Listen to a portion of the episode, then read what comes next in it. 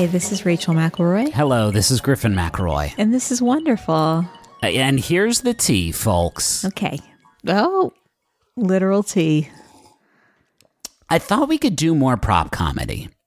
We've been getting a lot of reviews lately that have Uh-huh. been scathingly negative because of how little prop comedy we do. And do. not scathingly positive. no, scathingly negative. They say we're like the words that we do, Mm-hmm. the skits that we do, the jokes, the songs we do. We Mm-hmm. sing them together. Um, they're great. They love those. But there's not enough sort of um, f- tangible physical interaction with props for the purpose of jokes. Mm-hmm. And so I Can was you thinking, give yeah. me an example of a podcast that does have that, that you feel like we should emulate? Oh my God, Serial season three. A lot of props, very funny. Uh, there's um, a lot of bicycle horns. all the Malcolm Gladwell ones.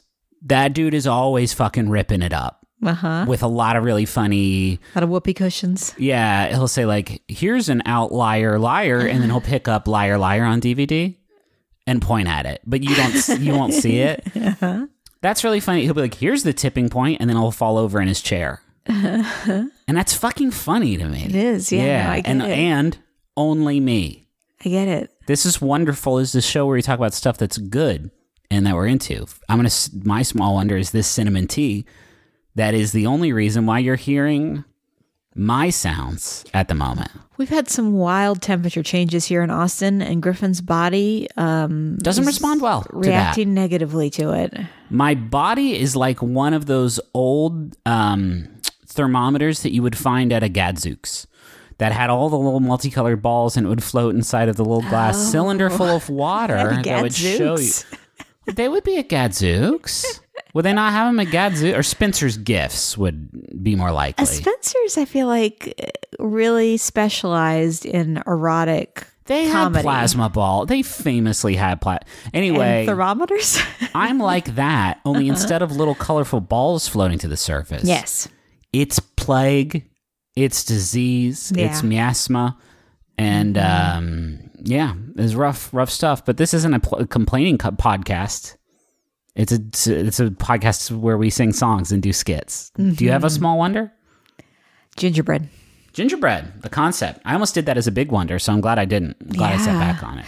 I was trying to think if I know what's in gingerbread. Mm. And obviously, there's ginger. Yeah, I imagine there's nutmeg, probably. some cinnamon, What's the brown? probably some cloves, What's the brown? Molasses? molasses. Yeah.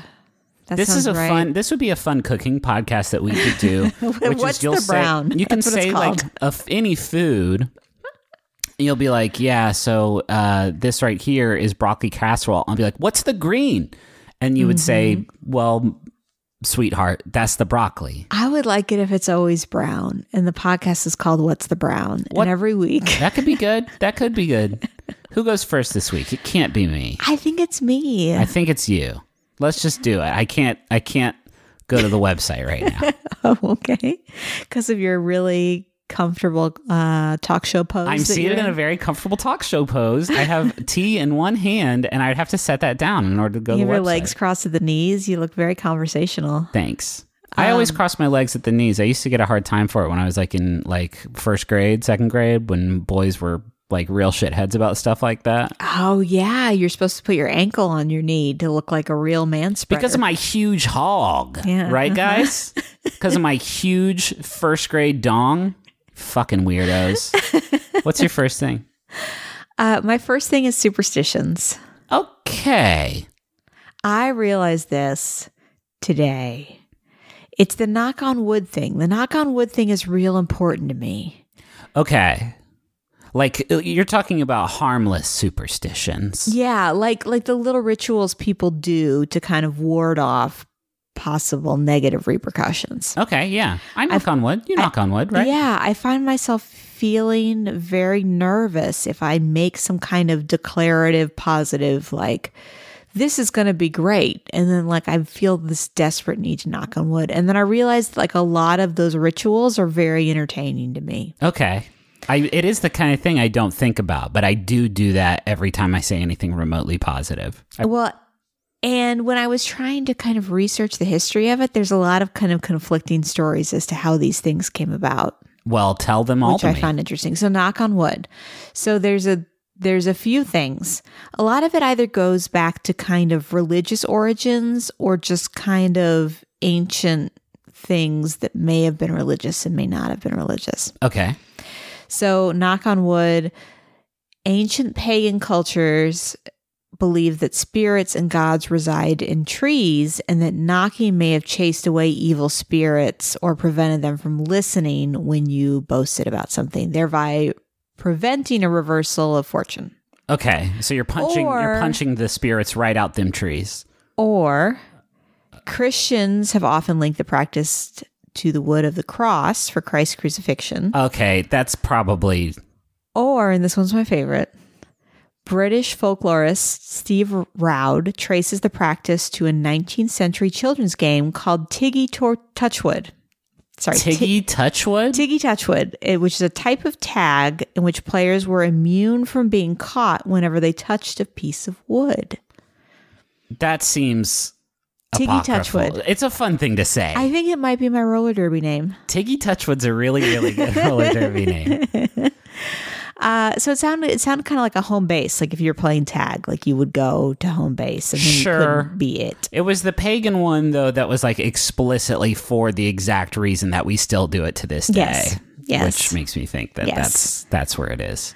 That's the one that holds the most weight with me. The knock on wood feels very like I am acknowledging this thing I'm saying is chancy. And so I'm going to knock on this wood, and that's going to address that I know what I'm saying might be foolish. So I like that one. That's a good one. There's a few other ones I wanted to talk about um, just because I learned a little bit about them and I didn't realize anything. So the mirror, the mirror thing, breaking the mirror. Oh yes. Mm-hmm. Uh, ancient Romans believed that souls regenerated every seven years. That's news to me. That your like your health and your body like regenerates every seven years, and that a mirror contains fragments of your soul. So if you break the mirror, that's seven years bad luck until everything regenerates again. That are you sure? That's, what I found on the internet. Wild. That's what I found on the internet. Ancient Romans thought every seven years you. well, have you, heard that about like your skin? Like every, I, I- I don't know if it's. Seven I don't think it's years. it's like thirty six hours. every thirty six hours, you're a bunch of new cells. But like your skin sloughs off, and basically the person you are now is the Sloughs person you are. off. Jesus, this is visceral. Every seven years, my soul is regenerated Mm-hmm. and it lives inside that mirror. So please don't. I think that this whole thing came from back then. Mirrors were very expensive. That's And so people were like, this, like, if you break my mirror, your Yeah. Uh-huh. soul will be destroyed just to keep people from, you know, horse playing. yes.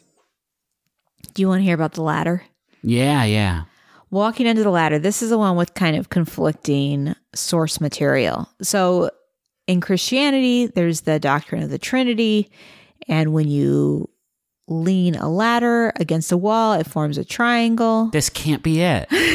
That's such a wild stretch. and that like breaking the triangle is like desecrating the Trinity. That's not true for anything else. I've also seen it tied to Egypt.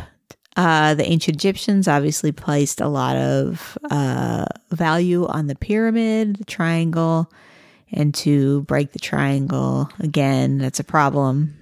I don't think it's either of those. I think it's I again I think it was some sort of foreman situation was like on top of a ladder and little kids kept running under it and he's like that that's 50 That's years. bad luck. Go, go, go to hell. Um, there was also, and so there's a lot I don't know about Christianity. Just heads up, guys. Like I don't have a lot hit of me. exposure to it. I got you. Uh, there was a ladder that rested against the crucifix, which became a symbol of wickedness, betrayal, and death. This is again a they probably I mean okay.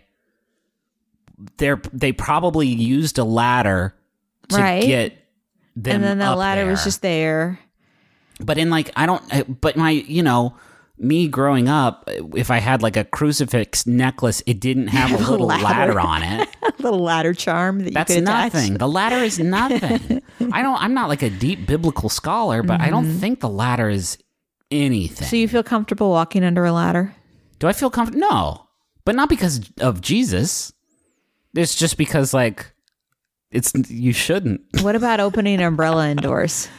Uh, that one I feel like is just rude. I feel like it's rude to do that because it's probably wet and you're gonna get drippy drips on people. I saw two explanations. One was like uh, pl- some culture placed a lot of value on their very fancy umbrellas, and another one was like umbrellas used to be super dangerous, and so it was a good idea not to open them Umbrellas used to be super dangerous. They were very like faulty, like the mechanism was not reliable, and so you could very easily hurt yourself. just the top would go just launching off and impale somebody, I don't but they'd be know. dry. I don't know. Um, I have two more. One is about the number 13, which is actually relevant because this Friday is Friday the 13th. by Oh, the interesting. So get this ready. one's religious, right? Of some Yes. sort. Okay, yes. Judas was the 13th guest at the Last Supper. Uh, and then also, and this is. Wait, that's it? Yeah, he's just, you know, he's a bad guy and he was number 13. Okay. You don't want to be 13. That's really it? I thought it was different. Well, there's another one. So there were 12 gods invited to dine at Valhalla. Loki was the god of strife and evil, crashed the party, raising the number to 13. The other gods tried to kick Loki out. Balder, the favorite, was killed. so not a great time for yeah, so just folks. 13, not a good idea. Here's the one I think you'll like. This is about your friend the moon. I love the moon. Mm-hmm. Greeks knew that the moon and its goddess Luna held the tides in their thrall, and Aristotle considered the human brain to be the moistest organ, particularly susceptible to Luna's pull. So your hmm. brain is like the wettest, and since Luna oversees the oh moon, the moon pulls the tides on a full moon. You have to be really concerned about the impact on your moist organ. Aristotle, you said, said Yes. Mm-hmm. this? Aristotle was like That brain's the that. gooshiest. What's what that brain do though? It's the gooshiest. That's a gooshiest. gushy brain you got there. Mm-hmm. Gotta be careful the moon doesn't pull it right out of the top of your skull. People I'm still Ari- talk a lot about. I'm Aristotle, the smartest one alive right now. But folks, don't worry. It's going to get a lot better than me. Mm-hmm. I know you hear me say stuff like the brain's the wettest organ, and so the moon's going to whip it around in your head like a bumper car. And you're going to think, this is the smartest one? Don't worry. It's going to get smarter from here. Hippocrates apparently also said, "One who is seized with terror, fright, and madness during the night is being visited by the goddess of the moon." Is that better or worse than your wet, wet brain is slip sliding away? I I love it. I It's just fun. I love it. I think it's fun. I think I think superstitions by their nature are just like doing things without really understanding why you're doing it, but Yes. just being a little terrified that if you don't, there's going to be some kind of negative result. And who doesn't want a little more luck in their life? Sure, right? it's the original chain letter. Kind, not kind of. I guess a little bit. I think a little bit. Can I do my first Yes. thing? My first thing is murder mystery parties. Oh, Griffin. I've only done a couple of these, but they they left quite an impression uh, because there's a lot of things about a murder mystery party that is just right up right up my alley. Um, I guess for one thing, it's a party that you can win, and that's rare. But doesn't it? Okay, so this is what's been hard for me in my previous experience with murder mystery, which has only been twice here in Austin. Yes. Have you done them prior to living here? No, Okay. I find that if people don't share the commitment to it, it becomes very frustrating for me. I but I don't know that that has been true for the murder mystery parties that we have attended. I recall. Are you about to put our friends on blast? No, no, no. These are people we don't actually know very well. I recall having conversations with people who seemed deceptive to me just because they were approaching it differently than me. And so a lot of times I'd be like, I can't trust that guy. He's a shady character. And then I find out later, like, he was just kind of drunk. Yeah. Was this? Are you talking? Are you subtweeting me right now? no, no, Okay. no. I, you know, I enjoy you inebriated. It's one of my I faves. didn't enjoy me inebriated at this the first murder mystery party I ever went to because um, I didn't exactly knives out it. I didn't necessarily use my little gray cells. You did disappear for a while, and then I found out later it was I not. was out. I was out out front doing some heavy breathing. it did not have to do with your character. No, a lot of people did think that was a clue, though, which is fun. Um, I like it. It brings out the spirit of uh, competition with your friends in a, in a uh, you know a setting where that's not normally true, and I think that's really fun. A big thing for me is that it is a guaranteed party activity. Sometimes when I like before I go to a party, I get anxious about like what I'm actually going to be doing at that party. Like, am I going to find am I going to find a zone where my friends are hanging out, where we can all chill mm-hmm. and talk, or you know, have snacks or what? I, I would like to know that I'm going to have some sort of nice activity because I've been to parties where uh, even I, I might know some people there and it, I still feel unmoored in a way of just like, I don't really, I don't have a headquarters at this You party. need a job, kind of. I'm not a, not a job. That makes it sound like I don't know how to party. I do. I'm a fucking monster. yeah, okay. uh, but I do, I do like knowing that like I'm going to have a, a comfortable area there and knowing that there's going to be a murder mystery to solve like that fixes that for me uh, solving mysteries is also like fun as hell and not something that you usually get to do. True. uh, unless you have a like a mystery solving job in which case you're probably not going to be invited to parties like these. Um, role playing is fun to do. Also it's fun to see your friends do role playing especially if they're the types of friends who like you don't like play d&d with or anything like that Did you feel like either time you were close to and or solved the mystery? no god no And that wasn't frustrating to you? Uh, I guess a little bit. I think I, more enjoyed being a player in the on the stage. I enjoyed being oh me, Doctor Hatfield. Have I seen the vial of sh- the shrinking potion? It's been a long time since we did one of these. As as somebody who likes to win, I'm not saying that you're like a super competitive nightmare, but like you're somebody that likes to figure something out and do it well. It wasn't frustrating to you to not to crack it? No, because like you mentioned, like it is actually there are a lot of there are a lot of ways that these things can break bad. Yeah. you could have one person there who is just being shifty for no reason. Yeah. Uh, and then that can just like throw off the whole thing because it's tough to ask a bunch of people to come into your house and pretend to be other people, and also here's clues and don't spill the beans and play your part. And there's going to be people who aren't equipped for that.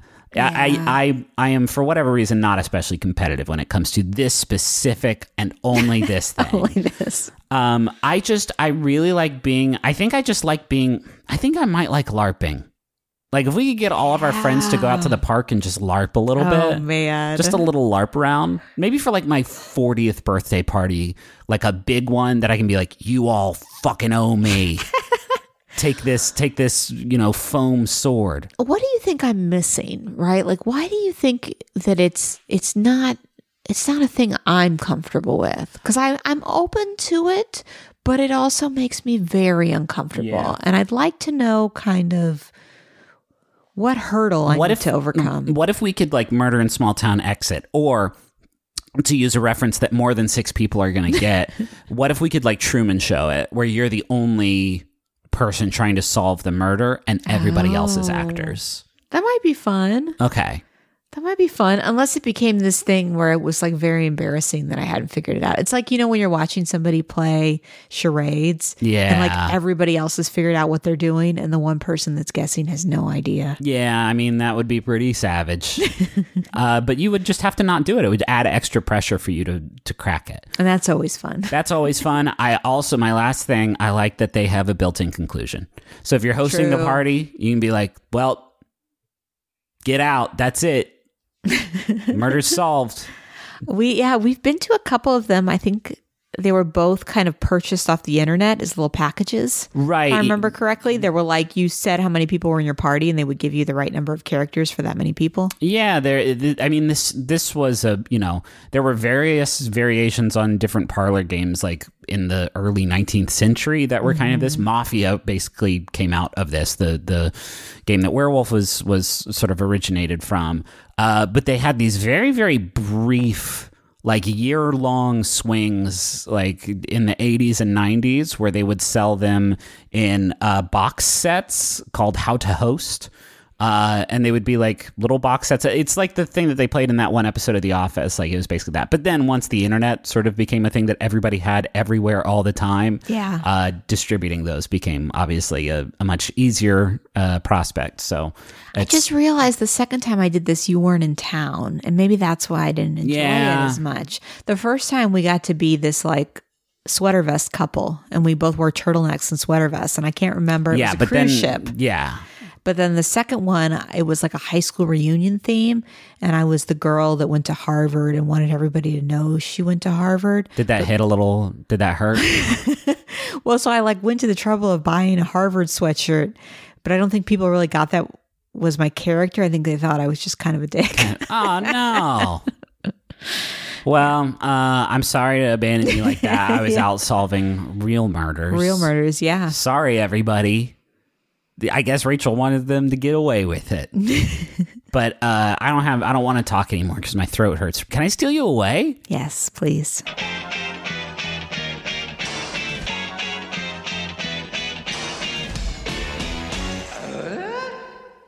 it can be intimidating trying to roll with the console cowboys in cyberspace.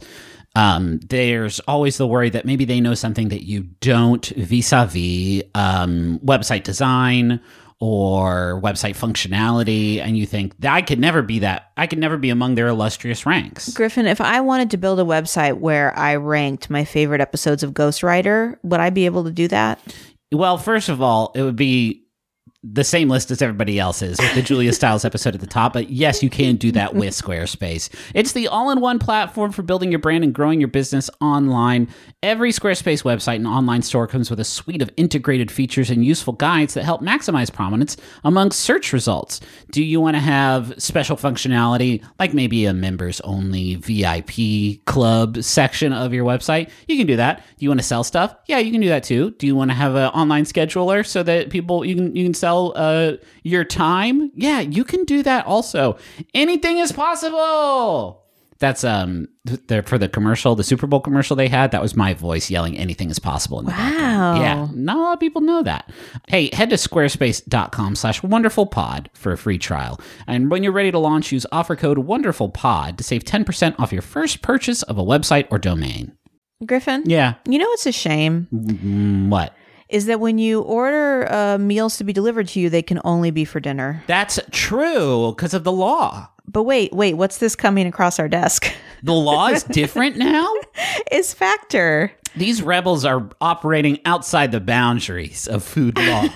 Factor has breakfast. They have midday bites. They have smoothies. Uh, there's lots of stuff you can get with Factor. What other things can you get with Factor? Well, I'm looking at this menu right now. They got a lot of tasty little options for you. I'm talking about artichoke and spinach chicken with roasted zucchini and tomato butter. Did you even know that butter could be tomato?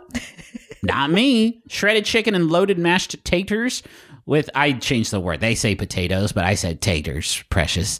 With mushroom gravy, smoked cheddar, uh, bacon, and parmesan broccoli. Uh, this this menu is out of sight, and my mouth is just watering looking at these glossy JPEGs of tasty food. So head to factormeals.com slash wonderful50 and use code wonderful50 to get 50% off. That's code wonderful50 at factormeals.com slash wonderful50 to get 50% off. Can I read you our first personal message? Hmm. This is for Squawks. It is from your best gal. To my dearest Squawks, you are made of light and love. The life we've built with Peepums and Pie Wacket reminds me every day how lucky I am to know your patience and kindness. I only wish I could tell the whole world how truly spectacular you are. For now, I'll start with letting the wonderful listeners know I've done it. I've found the best boy. Sorry, Derek. I'm talking to Derek, who's standing in the room. Oh, with who thinks now. he's the best Derek, boy? You're finished. Yeah, sorry. You're nothing now, Derek. It's Squawks. It squawks now, Derek. Hold on. Derek left. I feel terrible. Derek Mm, mean, didn't deserve this. Derek had to know that Squawks was nipping, biting biting his ankles. nipping yeah. at those heels. Here is another message. This one's for Leah, and it's from Alex, who says To my wonderful sister Leah, I know I won't be able to afford a good wedding gift for you and Brand Dog because I'm just your poor, dumb baby sister. So I hope this dose of McElroy's will do. Wishing you a lifetime of love like Rachel and Griffin have for hot dogs and each other. Lila's, because you're my sister, Alex. It almost sounded like you said Gearfin there. Did I say Griffin? It sounded like you were saying Gearfin a little bit. I for sure said Lila's. yes, which That, I of course, stands for love. You like a SpongeBob. Exactly. I've got a message for you. Hi, it's me, April Wolf, the host of Switchblade Sisters and co writer of the new horror film Black Christmas. And I'm Katie Walsh, film critic and occasional host of Switchblade Sisters. We're here to announce that for one episode, we will be doing something a little different. Much like Jeff Goldblum and David Cronenberg's The Fly, I will be going through a truly disturbing transformation. April will transform from the interviewer into the interviewee. I will be asking her all about her new film, Black Christmas, her writing process, and ongoing existential dread. But I will also be discussing John Carpenter's perfect masterpiece, Prince of Darkness. You guys seen any movies you like? So tune in to Switchblade Sisters for a one of a kind episode with April Wolf and me, Katie Walsh. See you then. Only the corrupt I listen to now. Can I tell you my second thing? Yes. My second thing is Moon Towers. These are the the Is there a murder history to these? Maybe, Okay. but not confirmed. Okay. so we pretend maybe that it's not. okay. We can we should talk about it cuz I Yeah. can't just say something like that and we don't No, we will to it. talk about it. Cool, cool, cool. Wasn't planning on spending a lot of time on it. All right, all right, all right. It's a great way to start this segment, though. Yeah, I'll just do as many days. When I said superstitions, you didn't jump to murder, but you could have. right? I guess. But with Moon Towers, they're only in Austin. They don't exist anywhere else. Nowhere. uh, Then maybe you should explain what they are. Okay. Moon Towers. So in 1894, Austin purchased 31 used moonlight towers from Detroit. The whole idea behind moon towers was that um, cities all over the United States were starting to produce outdoor lighting. And with a moon tower, you could get a significant amount of light, and it was more in that way cost effective than getting a bunch of different lampposts. It's basically a street light if a street light wasn't a fucking baby about it. Yeah, it's it's like a water tower. I mean, the reason they're called moon towers is that they they shoot like 15 feet up in the sky, and they are able to shoot light over a, a much larger amount of space. Let me find. Why do I have it? Okay. Okay, they're much taller than 15 feet. Just gonna say that's not very tall, babe. so moon towers are 165 feet tall. That's way bigger. That's eleven times bigger. I remember that there was a one and a five in there. Forgot about the six in the middle. Holy shit! 165 feet tall, and they illuminate a 1500 foot radius. They're bright as hell. Yeah, they're super bright. Um, Austin had 31 when they uh, bought them from Detroit. Did Detroit was Detroit using them at that point, or was were they just making them? They were making them, Okay, but they bought them. They bought them used from Detroit. okay. Uh, in this time period, Austin's population was only around 18,000 people. Uh, they first went up in the Hyde Park neighborhood, which was Austin's first suburb. Uh, now there's only about 15 in existence in Austin, so about half that many. Uh, cities all over the United States were starting to explore these options. Uh, the hilly terrain of Austin made it a little difficult to do the street lamps. Uh, so this is So why the instead, they used 165 foot tall Uber street lamps. Um, they were connected to electric generators at the Austin Dam. Um, and in 1920s, their original carbon arc lamps uh, were super bright but time consuming to maintain. Uh, so there was a big kind of overhaul of them in the 90s where they dismantled every tower and restored them uh, to make them last like, you know, 50 more years. Um, the the way you may know about them, because again they don't exist anywhere outside of Austin, is from Dazed and Confused. Right. Uh, in 1993, There was a party at the Moon Tower and Dazed and Confused, and this was actually one that they artificially created for the movie. Really? I didn't know that. Yeah, because moon towers aren't designed to be climbed. oh, right. They're not. They're not like water towers in that way, and so they had to construct one that was climbable for the film. Okay. Yeah. You Uh, just sounded so Texas, by the way, when you said the word water towers. it was like you were on some for real Tami Taylor shit, and I've never been more turned on in my life. Maybe the Tami Taylor sized glass of wine that I've had this evening. yes. Uh, here's where the murders come in. So, around that time period, there had been some serial killings. And so there was a suggestion that maybe the Moon Tower movement was motivated by a desire to kind of light up these neighborhoods to make them safer. Yeah. But obviously, there's nothing written down anywhere of like, and we shall erect these towers to address the murder issue. Like, it's it's not Yeah. documented, so they can't say for sure. Right. And That's serial killers that. are also famously very skittish. so you turn a light on one of them like a cockroach, they just zip right away. It did say actually when I was reading about it that after these were installed, the murders did cease. So What were they murdering to get more streetlights so that their kids could play hockey in the street at night? Was it just a very ill-advised protest? What's who's going on? Who's to say? Um, there's a little documentary online. It's called The Last of the Moonlight Towers. It's like 50 minutes long. Uh, it's available for rent on Vimeo. It seems very cute. You can watch the trailer for free. Uh, talking about the, the different reasons for the creation of the moon tower. But it's just a really beautiful thing. And they're like, the way they're set up in Austin, they're kind of total surprises. Like if you're walking around Hyde Park, for example, you'll just be walking on the street and you'll just kind of run into one. Um, they're all, as of 1970, recognized as Texas landmarks. Um, and they are listed in the National Register of Historic Places. Huh.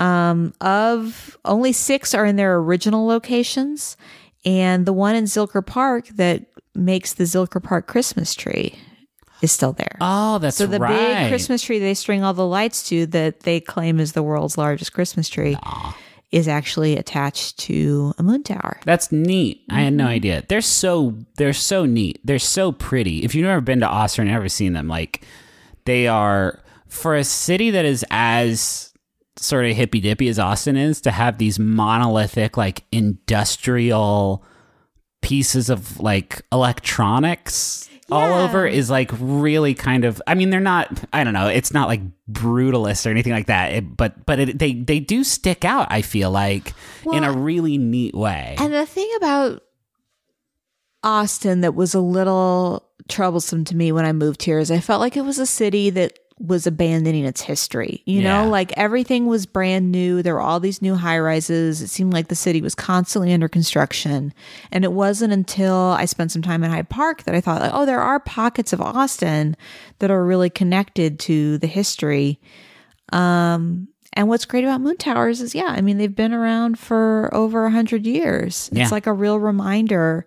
of those grisly grisly murders yeah Rachel never letting people move on like it's they've grieved already let's drop it you know uh, I want to do my second thing Please. I'm gonna be so brief with it I'm gonna let the singing do the talking for me for the most part Oh, okay. because I'm going to talk about key changes.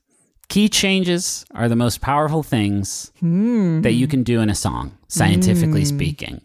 Uh, it- it's formally known as modulation. I mean, a key change is what it says on the tin. You don't have to be, I think, especially well versed in music to know what a key change is. It's where you take the key of a song and you make it different from what it was where it started. A lot of the times, following certain sort of harmonic rules. Uh, and I just really love them. I feel like they were the original sort of dubstep drop before we Yeah, had that's dubstep drops. Good point. Uh, and that goes all the way back to like classical music. There are certain like forms of classical music where key changes play like a defining part in in in that form. Uh, I learned about a son- the the sonata form is a, a you know a formal piece of classical uh, a formal type of classical music where uh, there are three movements and a key change uh, separates I know about the Moonlight one. The Moonlight Sonata, yes, Yeah. fa- uh, famously, yeah, because I've talked about it on the show. The where it pops off. I think it's the second movement. That's like, that kicks ass, man. Uh, but yeah, I, to establish the kind of raw power that I'm talking about, I'm going to start by discussing sort of the most influential uh, hit song that really revived this particular phenomenon. Uh, it wasn't until this song came out that I think musical artists sort of realized what they were capable of doing with their craft. Um, and the song that I am talking about is, of course, Billy Ocean's "Get Out of My Dreams and Into My Car."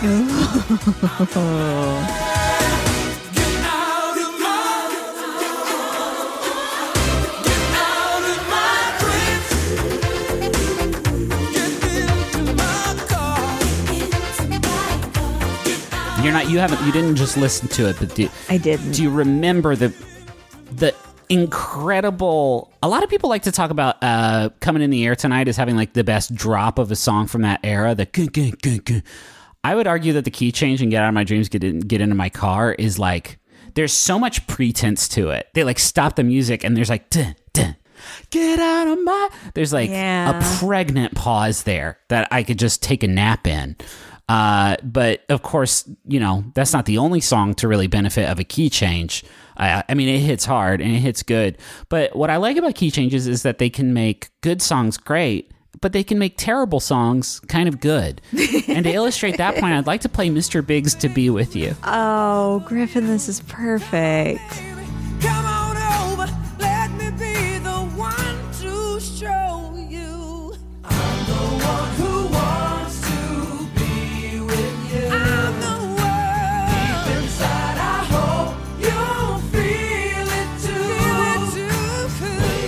Mr. Big's to be with you is not a good song, traditionally speaking, by any metric that I you could measure it by. love it though as a youth. Sure, sure, sure. Yeah, I would roller skate to this one. Absolutely. What really fascinates me, it, this song, I think, only stands the test of time because of the key change that you get in the middle of it and because of how much stink they put sort of on it. What I love about the key change in To Be With You is that it only lasts for one like repetition of the chorus and then they drop back down to the original tonic. you fucking cowards. Like I've never I can't think of too many other songs where they do that where they're like, "Oh, brace your asses. I'm the one who but then they're like, no, guys, it's almost like they went, it's too high, too high, Too high, too high. too high. Drop it back down. Uh, of course, this is uh, not the only song that has more than one key change. It's to sort of leave us leave us off. And really, the song I was thinking about when we started doing this segment, the song that everybody's probably wanting me to talk about. What do you? Th- what's the song that you think of as having most key changes in it? Because I feel like this answer is pretty set in stone. Oh, I'm so bad with this stuff, Griffin. Love on top. Oh God, yeah. hmm Love on top is Oh, that's so good. exquisite. It's a good song and just it's a good song. It's a good good song. And if she had had no key changes in it and just had that like fun music video, it would have been like this is a good song. But instead Beyonce was like, let's do a key change and then another one and then another one and then a fourth motherfucking key change. Cuz I'm Beyonce and I just have these key changes lying around.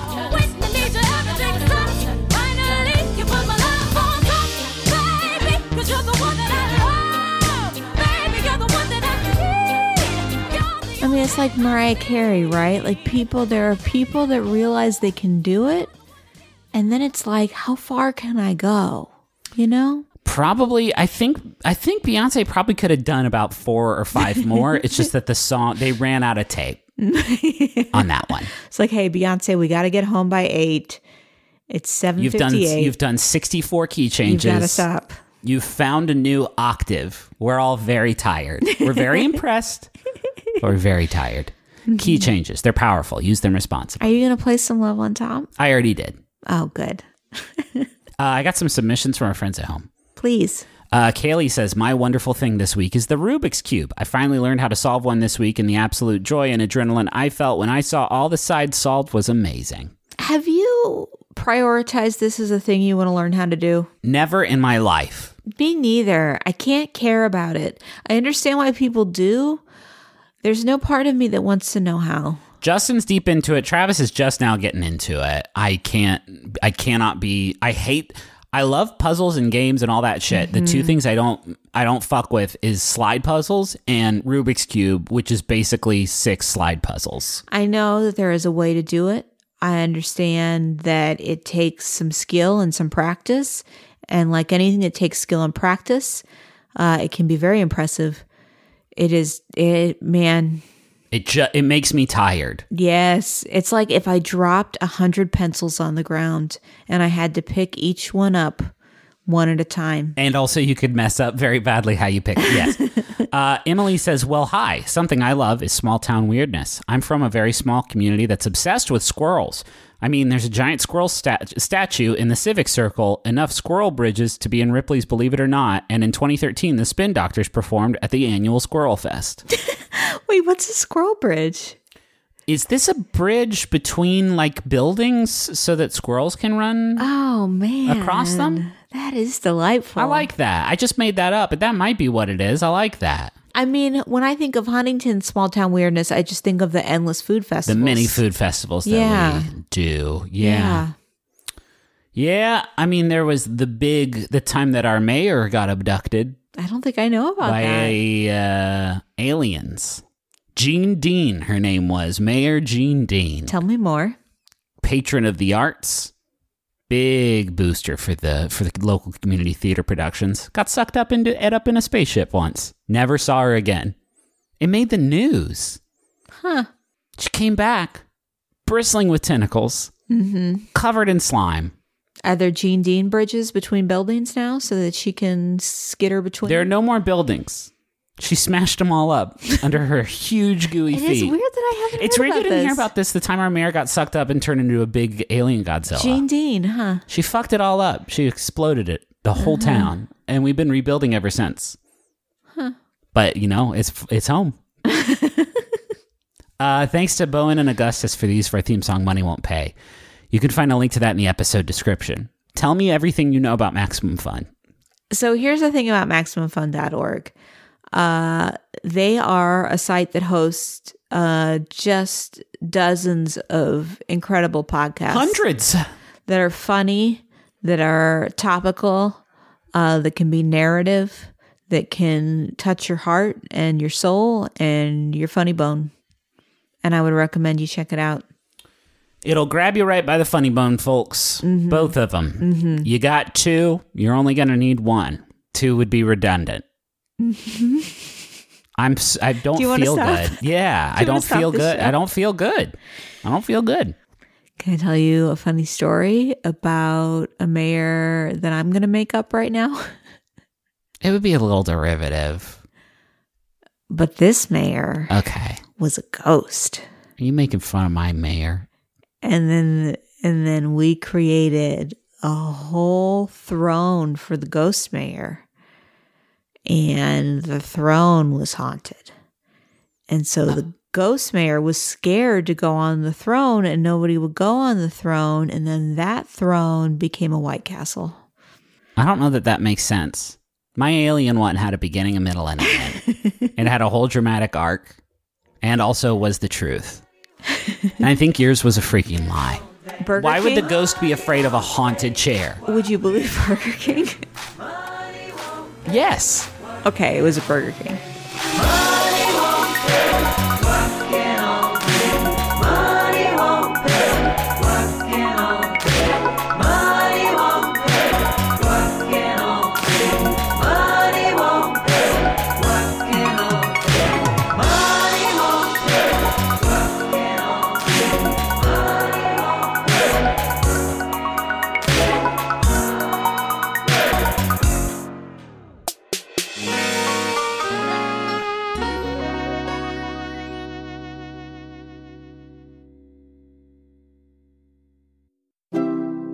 MaximumFun.org.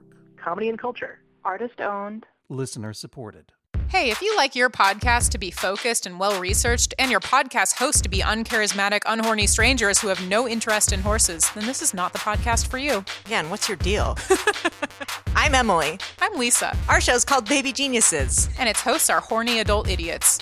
We discover weird Wikipedia pages every episode. We discuss institutional misogyny. We ask each other the dumbest questions, and our listeners won't stop sending us pictures of their butts. We haven't asked them to stop, but they also aren't stopping. Join us on Baby Geniuses. Every other week on MaximumFun.org.